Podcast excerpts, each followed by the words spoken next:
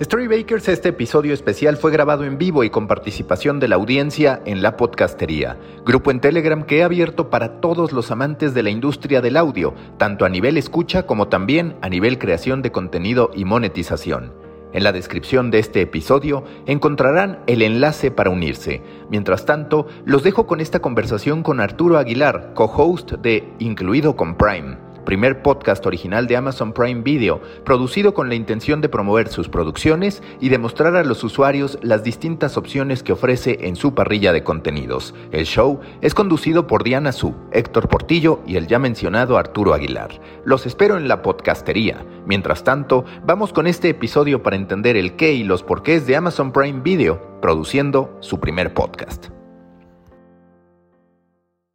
Estaremos haciendo de manera recurrente cada que se nos acerquen creadores de contenido, podcasters que están apostando por algo, que están iniciando un proyecto, que están probando la funcionalidad del podcast como un ejercicio de marketing y me da mucho gusto darle la bienvenida a esta plática de 30 minutos. Vamos a ser siempre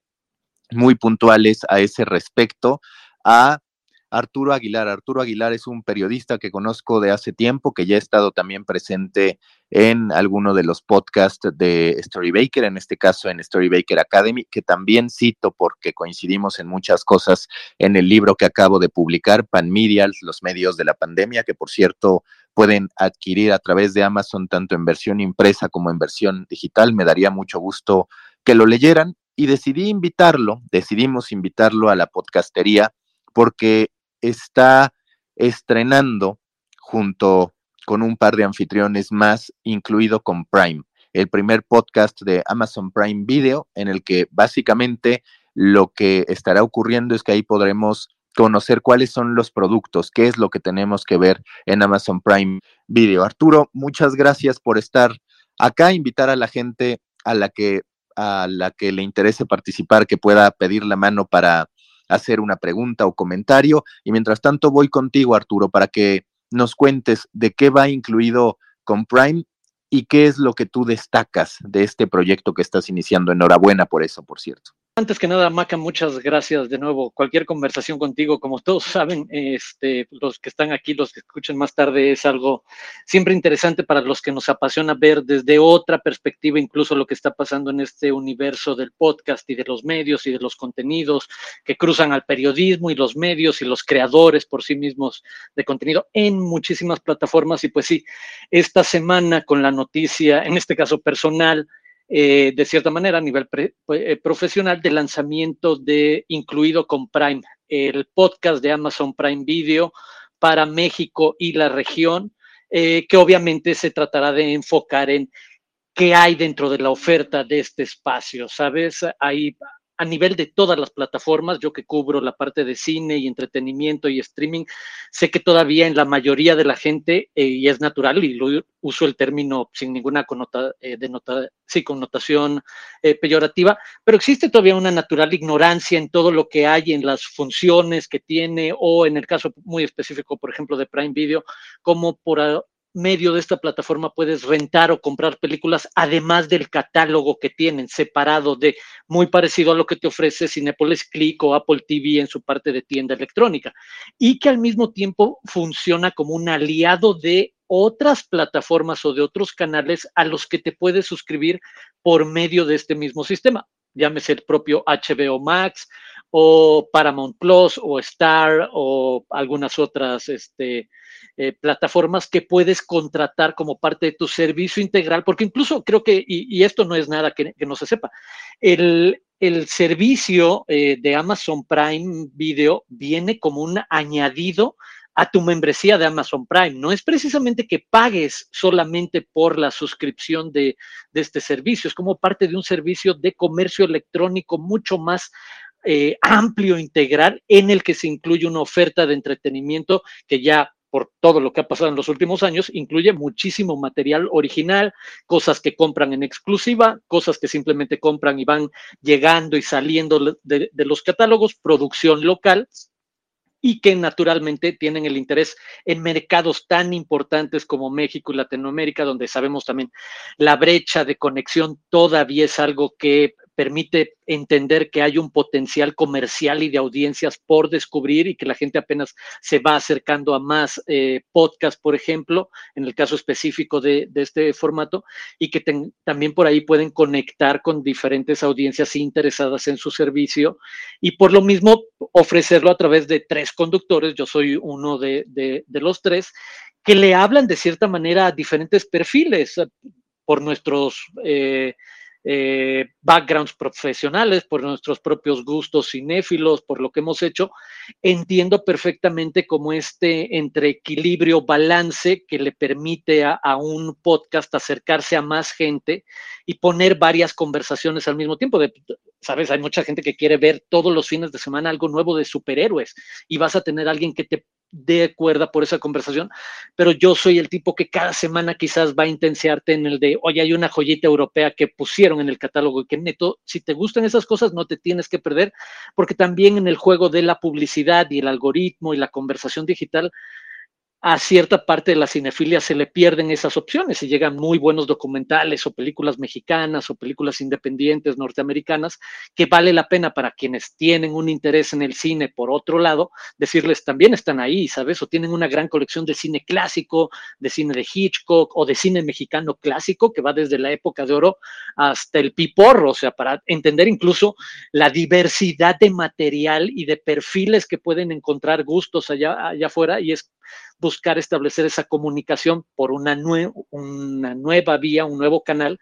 que sabemos está viviendo un boom, como es el podcasting. ¿Cuál es ese posicionamiento que ustedes van a buscar? Porque ahorita lo decías, hay gente cinéfila, apasionada de las series, con determinado nivel de conocimiento. Por ejemplo, tú, pues tú continuamente te la pasas buscando información, haces recomendaciones en consecuencia y demás pero también puede haber mucha gente que hoy ve las plataformas de video que no necesariamente está dentro del podcast. ¿Cómo tú interpretas esta relación y cómo hacer que la gente que primero pues debe estar en el ecosistema de Amazon Prime también preste atención al podcast? ¿Qué ejercicio se va a hacer a ese respecto para difundir el podcast como una parte natural de decir, oye, pues si yo tengo Amazon Prime, obtengo un muy buen beneficio de poder escuchar este podcast, que es algo que, por ejemplo, Netflix ya ha probado también con nada que ver. Yo voy a ser honesto, escuché los dos, tres primeros episodios y siempre terminaba dependiendo mucho si yo le prestaba atención de si había una serie en lo particular que me gustara, pero creo que eso se hace un poco, un poco complicado de pronto para responder rápidamente esto último que dices, sí, creo que es una parte importante y que a nivel editorial a mí me atrajo también del proyecto y al trabajar y desarrollarlo tanto con la gente de Prime Video como con la agencia eh, Cafeín, que es la productora directamente del, del podcast. Y era precisamente eso, el, yo mismo como consumidor de podcast y de podcast de cine, me había tenido la misma experiencia que tú, el de repente el de, si no es una película que te enganche mucho, te interese mucho, escuchar los 40 minutos completos es el de, ah, no, no voy a llegar, ¿sabes? Es el de, y depende mucho de ese perfil, de ese título, de si es tu lanzamiento importante al que tienes que hacerle ruido, o es una película que genuinamente ya va a llamar la conversación, o es un lanzamiento global, cualquiera de, de N circunstancias. Y una de las particularidades, exacto, para buscar esa conversación amplia, además de que los perfiles de nosotros son distintos y precisamente te permite ver que puede haber diferentes tipos de escuchas allá afuera que caigan en tengo acceso a esta plataforma o conozco esta plataforma y tengo curiosidad de conocer o entender mejor qué me ofrece no importa cuál sea tu punto de entrada sobre series o películas o tus gustos, exacto, que tanto sepas de cine, vas a poder encontrar una voz con la que conectes que te acerque y las otras están ahí para provocarte, dependiendo de tus gustos, a descubrir algo más que está ahí, porque y, es un discurso que he defendido de mucho tiempo. Para la cinefilia estamos viviendo la época dorada, o sea, era lo que yo como adolescente en los 90 soñaba en lugar de tener que ir al Chopo los sábados a comprar un VHS pirata porque era la única manera de, de conseguir un montón de títulos extranjeros, lo que se vive hoy en día para tal cual, con cualquiera de estas plataformas, ir alimentando una cinefilia histórica y ver clásicos y ver cosas independientes y ver cosas comerciales y cosas de la conversación de la cultura pop y creo que busca eso a través de, eh, para responder finalmente después de toda esta introducción, lo, que se hace al final, no hay un solo tema en el formato de, incluido con Prime, sino que a lo largo de los 40 minutos que puede, que puede durar, va a haber por lo menos tres o cuatro secciones en las que vas a destacar ya sea títulos por diversas razones, por perfiles o porque es el estreno de la semana tal cual, o porque hay un tema en general y nos invitan a nosotros que desde nuestros gustos muy distintos, digamos, por inventar algo, el terror o la comedia, cuáles son tus comedias favoritas que están dentro de la plataforma. Y obviamente, dependiendo de cada curiosidad y de cada gusto de nosotros tres, pues pondremos una oferta variada ahí en el mapa sobre la mesa para la gente que se acerque, pero no se quedarán solamente con una opción a lo largo de cuatro minutos, sino que junto con entrevistas o, especiales, al final siempre hay una sección en la que cada uno de nosotros simplemente decimos algo que o acabamos de descubrir o volvimos a ver o nos apasionó. Y yo me clavé, por ejemplo, en dos minutos sobre Guerra Fría, una extraordinaria película polaca que estuvo nominada a Mejor Película Extranjera y Mejor Fotografía y Mejor Director al Oscar en 2018, que apareció en, el catálogo hace unas tres semanas, sin el ruido y sin el aparato publicitario y de redes sociales y demás, porque es una película muy de nicho que no va a responder mucha gente, pero para el nicho con el que yo establezco una conversación como periodista especializado en cine y de cultura, mi audiencia sí es la que está esperando esa recomendación, pero se complementa con otras visiones de un cuate que viene más de YouTube, en donde tiene una audiencia enorme de casi un millón de personas, una chava que ha creado también una audiencia como eh, ha sido editora en medios como Cine Premier, pero también se ha convertido en voz oficial de los canales de Warner o Disney, ¿sabes? Donde también hay una conversación más desde el fan, el de me reconozco como fan de algo y como eso quiero tener una conversación sobre Marvel o DC o los superhéroes. cada uno, cuando entendemos que el ecosistema del entretenimiento es muy diverso y se mueve por distintas necesidades, hoy muchas muy empujadas por, sí, sí, el mega blockbuster, el mega fenómeno de, la semana, el mega lanzamiento, tal cual, ya sea de Netflix, y lo puedes llamar La Casa de las Flores o lo, lo que sea, o del propio Prime Video con La Guerra del Mañana, con Chris Pratt, etcétera, que es como el típico estreno de verano que hubieras visto en el cine lo que haces es diversificar tu alcance y por ahí poder dejarle a cada uno de esos nuevos oyentes la posibilidad de conectar con otro, con otro contenido que ya lo tiene a su disposición. Y para mí un poco la idea y el mensaje detrás de los podcasts que están saliendo un poco así, que te ofrecen algo durante eh, semanalmente, es el ya tenemos muy poco tiempo y es demasiado lo que se estrena. Lo que necesitas es un poco una curaduría, alguien que te ayude a decidir en lugar de pasar 20 minutos, media hora, una hora, como sé que a muchísima gente nos ha pasado, cambiando y cambiando y decidiendo a qué le vas a poner play y que en media hora en promedio alguien te ponga en el mapa una idea de opciones dependiendo de gustos o curiosidades o porque hoy te da la gana de intentar algo distinto y te quieres nada más distraer o ah, hoy sí quiero ver algo de terror, porque también eso es lo otro padre del cine para mí es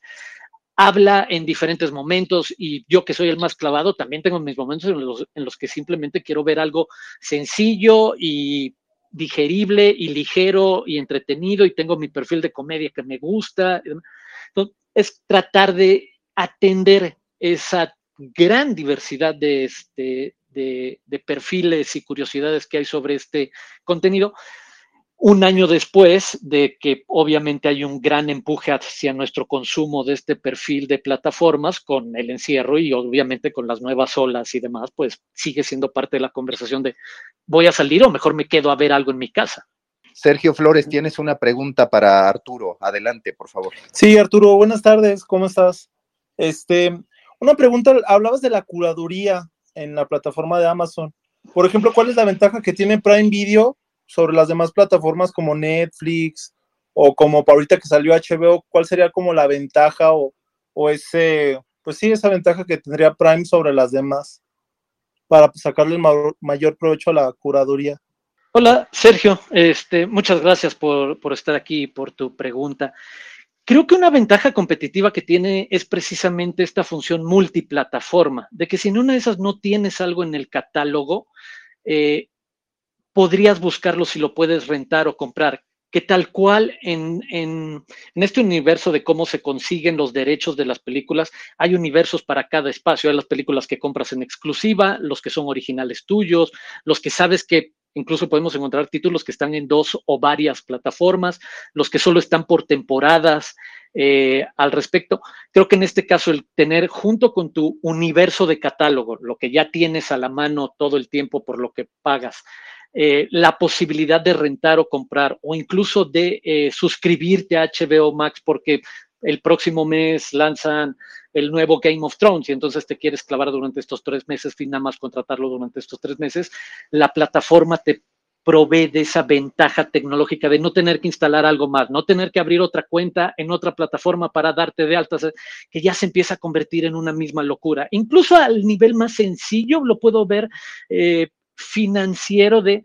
todo cae en una misma cuenta. No tienes que volver una cuenta porque todo está ligado a tu cuenta de Amazon con la que compras cosas y te llegan al otro día, etcétera. Y por otro lado, la verdad es que el universo de eh, derechos y catálogos, series y películas que hay en todas las plataformas todavía vamos a vivir unos dos años en los que se va a estar moviendo muchísimo y que vamos a ver series muy populares como, pudo, como pudo ser Friends, como puede ser The Office, como pueden ser muchas de este perfil de comedia, pasen de una a otra porque terminan sus este, periodos de derechos que adquirieron y que son mega millonarios y que compran por cinco o diez años y que obviamente en los últimos cinco años que empezó a cambiar todo y que muchos de estos conglomerados como Warner, que acabó lanzando HBO Max, no solo a nivel Estados Unidos, sino eventualmente a nivel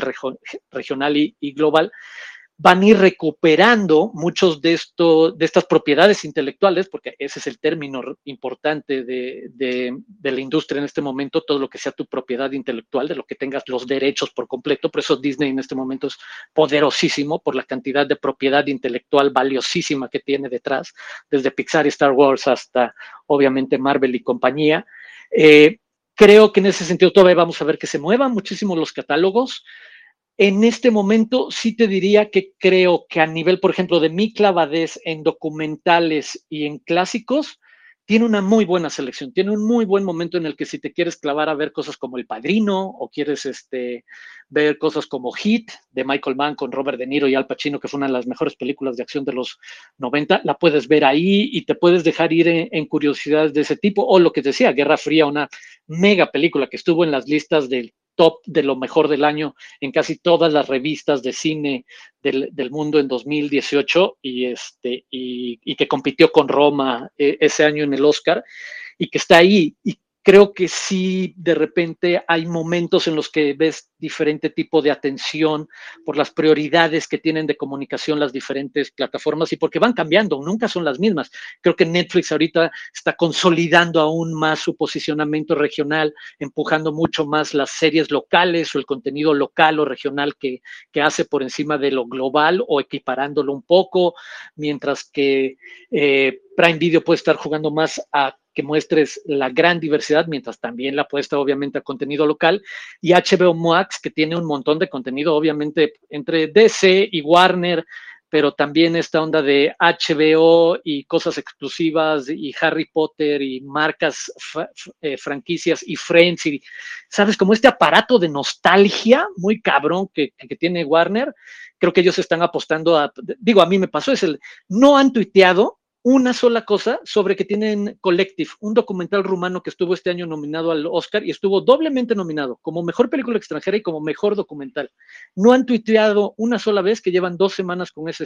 con ese super estreno en su película, pero porque están eh, en este momento concentrados o necesitados de establecer otra conversación y de jalar a la gente con estos megafenómenos que la neta sí tienen audiencias pero brutales, de quienes quieren volver a platicar por enésima vez, y esto en serio no es un juicio de valor, de Harry Potter o del Señor de los Anillos o de la reunión de Friends o de la reunión del Príncipe de Bel Air. Entonces están jugando cada uno sus diferentes momentos y me parece también por lo mismo interesante.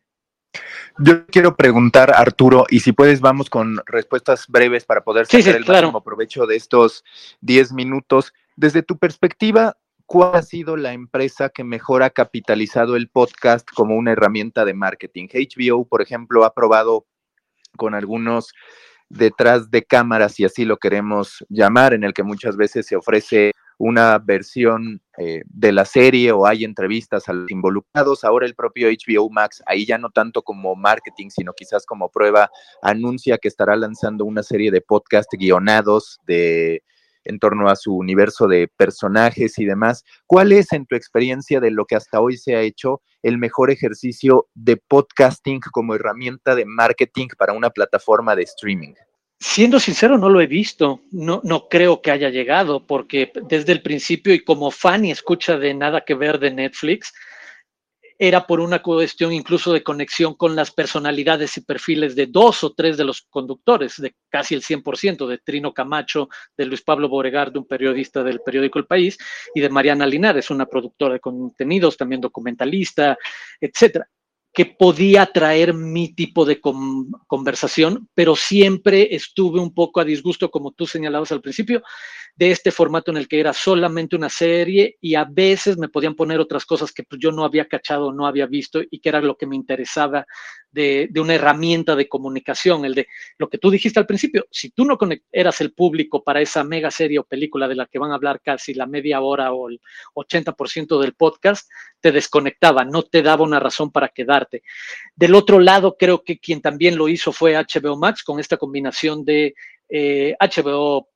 Go, Max, Latinoamérica en su, en su momento con los diferentes nombres, con las producciones de originales, cosas detrás de cámara, pero también le apostaron mucho a este fan base porque estuvieron haciendo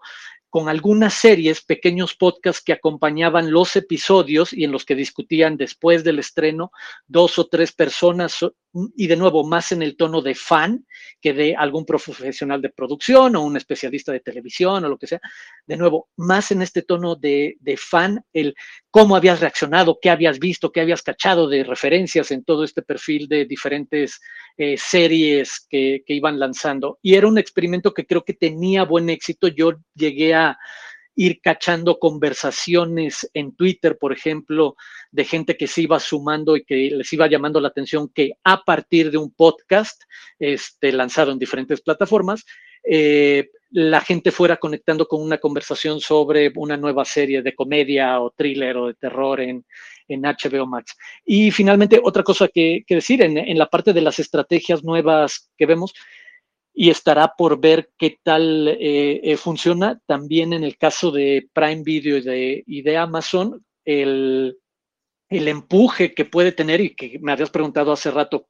qué herramienta distinta veo que tenga, es también el poseer una plataforma propia que está tratando de establecer,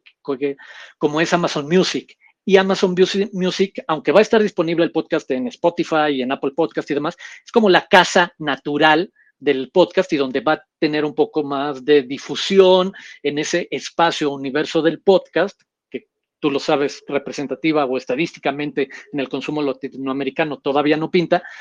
pero que también de cierta manera es un espacio que sabemos, sabemos todavía está en crecimiento y ellos están empezando a sembrar algo al respecto. Vamos ahora con Héctor Hernández. Héctor, adelante con tu pregunta. Hola, gracias. Saludos, eh, Maca. Saludos, Arturo. Hola, Héctor. Este, hola. Eh, bueno, concretamente, ¿cuál es el lugar en este universo, en esta locura, ¿no? De cada vez mayor contenido, ¿cuál es el, lugar del contenido producido en México? Y no por ponernos una bandera de, ya sabes, el nacionalismo del que toca Maca en su artículo de las Olimpiadas, pero sí en, términos de que pues, aquí hay gente que está pretendiendo entrar al Creators Economy o al mientras me empleo economy, como Maca lo llama. ¿Cuál es el lugar de esto en esta locura de cantidad de información y contenido? Ah, qué buena pregunta, Héctor, gracias. Este, creo que todavía hay mucho espacio y te lo digo como alguien que lanzó también su propio podcast como un experimento, tratando como responder otro tipo de necesidades y creo que, de cierta manera, creo que eh, el caso de Amazon, respondiéndote en primer lugar a, esa parte con eh, el podcast de, de, Amazon, creo que se suma a una serie de voces que ya habíamos escuchado, pero que se entiende porque es la voz local de quien, si tú ya tienes este servicio, quizás una idea que tienes detrás es, quiero sacarle mejor provecho porque la factura está llegando y como que todos eventualmente sentimos que no le estamos sacando provecho a esa mensualidad. Entonces, detrás de esa idea se entiende que cada uno de estos espacios te empiece a proveer de información para quizás satisfacer eh, esa necesidad. Y por el otro, para quienes están en la idea exacto de sumarse, creo que todavía hay espacio para otro tipo de necesidades y conversaciones. Yo lo he encontrado a través de otra cuestión, que es eh, mi podcast Hablemos de Streaming, que tal cual responde a otra necesidad y perfil, es el de, no tengo mucho tiempo, neto, no me quiero echar 40 minutos de, sé que me puedes platicar y explicar por qué la película está chida y funciona y tiene lecturas sociales y narrativas y estéticas, bla, bla, bla. No, es el de, ¿qué puedo ver este pinche fin de semana? Y dime varias cosas, porque en una de esas todos tenemos o una o dos o tres o podemos rentar algo en Cinepolis Click, en menos de 10 minutos, ¿qué te puedo poner en el mapa distinto de lo que en una de esas no te va a aparecer directamente en el algoritmo? Y tal cual, no voy a decir mucho más que la premisa y que hacer una revisión rápida de dos o tres títulos en tres o cuatro de las diferentes principales plataformas. Y ha sido un experimento que pensé que iba a conectar en México eh, bien, que no le ha ido mal, pero que está empezando a meterse en un montón de rankings de lo más escuchado de su categoría en Spotify y en Apple Podcast en el resto de Latinoamérica, porque es, la gente tiene eh, la misma pregunta de, dime rápido, ¿qué otras cosas puedo ver? Exacto. En una de esas, en otro momento, estaré encantado de que te sumes conmigo a mi conversación como periodista para adentrarnos en por qué Collective es el gran documental o Guerra Fría es la gran película, bla, bla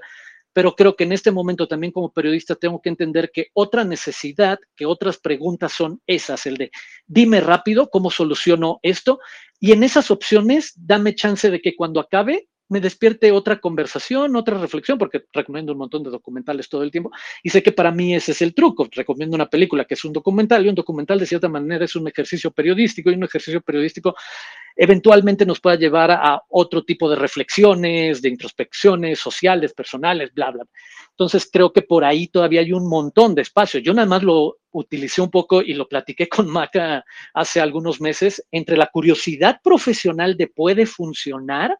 y de quiero intentar qué otra otras preguntas he visto afuera como consumidor de este perfil de podcast y que no me han ofrecido y que de repente obtuviera respuestas y buenas respuestas en otros lugares donde tampoco les están diciendo lo mismo. Y aprovecharme de que por la configuración de la industria del entretenimiento en Latinoamérica, estos catálogos son normalmente regionales y es muy normal que lo que estrenamos y vemos el latinoamericano en México, estrene en Argentina y en Colombia y en Chile y yo pueda ser parte de esa conversación. Paco, vamos con tu pregunta, después una mía y terminamos con esta sala, con esta sala de audio en vivo con Arturo Aguilar. Les recuerdo que van a poder revivir esta conversación dentro del propio grupo de la podcastería. Adelante, Paco. Gracias, Mauricio. Hola, Arturo. Este, Hola, Paco. Mi duda más que nada se va al extremo del negocio y también de de lo banal contigo respecto a la creación de este podcast. Este, a veces las cosas así, o sea, si bien todo está patrocinado, cualquier contenido de, una forma u otra, luego los podcasts directamente ligados a una marca, como el de Nada que Ver, que a mí de verdad no me gusta, me parece malo, este, pues suelen, suelen estar no, no tan chidos. Incluso los de HBO, por ejemplo, el mexicano de Watchmen era malísimo, el argentino estaba muy bueno y el gringo, el gringo ni se diga porque estaba el creador de la cosa de, de Chernobyl. De la serie, sí. Ajá, y hablando con, con Damon Lindelof, ajá. Entonces una, es una desventaja. Pero en tu caso, desde tu trinchera como conductor, entiendo que están terciando con una agencia, con Caffeine. Este, ¿qué, ¿Qué vas a poner de tu parte para que sea un producto que se pare por, por sí mismo? Y la otra cosa es, veo que lo están promocionando con una sesión de fotos más que con diseño ah, gráfico. claro. Entonces también ahí, ¿qué, buscaban comunicar? Es una buena pregunta. Y mira, ahí yo soy el primero en burlarme y me, he reído durante el proceso y me reiré todo el tiempo, pero entiendo también que parte de la narrativa de las audiencias más populares funcionan de esta manera, ¿sabes? Como los pequeños clips virales jugando casi al influencer, el de sí, nos hicieron una sesión y demás. Creo que eso tiene que ver con una estrategia natural que vemos que existe hoy en día alrededor de los lanzamientos de ciertos productos con este perfil o con grandes marcas o, empresas detrás. Del otro me parece súper importante lo que preguntas, porque creo que me remite siempre a mí, a este lugar incómodo que me encanta de autocuestionarme qué estoy haciendo del trabajo, porque tal cual es una línea muy delgada y he visto y, he criticado a muchos colegas y amigos entre el hacer periodismo y hacer relaciones públicas o publicidad cuando tienes acceso a entrevistas, pero quien decidió quién tiene acceso a la entrevista es literalmente el estudio, no tú que lo hayas buscado y lo hayas conseguido. Y en ese sentido creo que sí hay una línea que hay que saber caminar en el de sí, por supuesto, como en todos los espacios, hay un interés de la marca de mostrar lo que ellos producen, lo que es original, lo que es propio, lo que es popular, llámese de viaje con los derbés o de Underground Railroad o Fleabag, este, o Godines contra mis reyes, la, serie que, hicieron, y es el de, sabes que es parte del, juego, si se me permite, y, no, lo tomen como si fuera realmente un juego mal, entendido. Creo que es parte importante el de, tienen una audiencia, tienen un, interés, pero lo otro que desde el principio fue muy abierto y por parte de los tres conductores es nuestro interés de, yo necesito verme a mí mismo con mi naturalidad en gustos y en preferencias de conversaciones a través de estas conversaciones y ellos estaban interesados en dejar ver eso, es el de, de hecho, estoy esperando y sé que está súper abierto el momento en el que algo que nos toque platicar, porque es un estreno producido por, por Amazon, no me guste y no tengan una sola bronca al respecto de pues, si no te gusta, no te gusta. Y lo dices, ¿por qué? Porque al final entiendes que hay audiencia que se va a conectar con ese argumento y puede crear otro tipo de lealtad con el de, ah, mira, este güey al menos me dice la neta, es el de a mí tampoco me iba a gustar o tampoco me gustó. Entonces, para la próxima que me recomiende algo que sí vea, en una vez así conectamos en gustos. Y ahí sí es donde yo sé que tengo carta blanca, es el de pasó en el, en el primer episodio que pueden escuchar, el de, al final, ¿cuál va a ser tu recomendación? Y es el de, recurrí por la cosa que no está para nada en la prioridad del algoritmo o de publicidad o que no le va a interesar en una de esas a una gran audiencia que está descubriendo por primera vez este, el podcast del servicio de Amazon Prime Video que tienes en toda la región. Es el de, ah, no, en este momento Arturo Aguilar, el periodista de cine, le interesa que descubras para el X nivel de cinéfilo que seas, que hay una película polaca que vale un montón la pena. Luego te puedes clavar o descubrir en por qué vale la pena, o en una de esas no es tu momento, en una de esas no es tu gusto y se vale. Pero mi función o lo que yo quiero buscar en provocar, poner en el mapa esa película, se me va a permitir. Y entonces me parece que es jugar también, de, entiendo cómo en algún momento habrá que darle tiempo a platicar de otras cosas que no sean mi, prioridad, pero siempre habrá el espacio para balancear y precisamente, sí, uno también está prestando, este, de cierta manera, la credibilidad o reputación profesional que tengas en, sí, no vengo a echar nada más porras, de hecho yo he sido el más crítico al respecto siempre y el de establecer muy claro el de,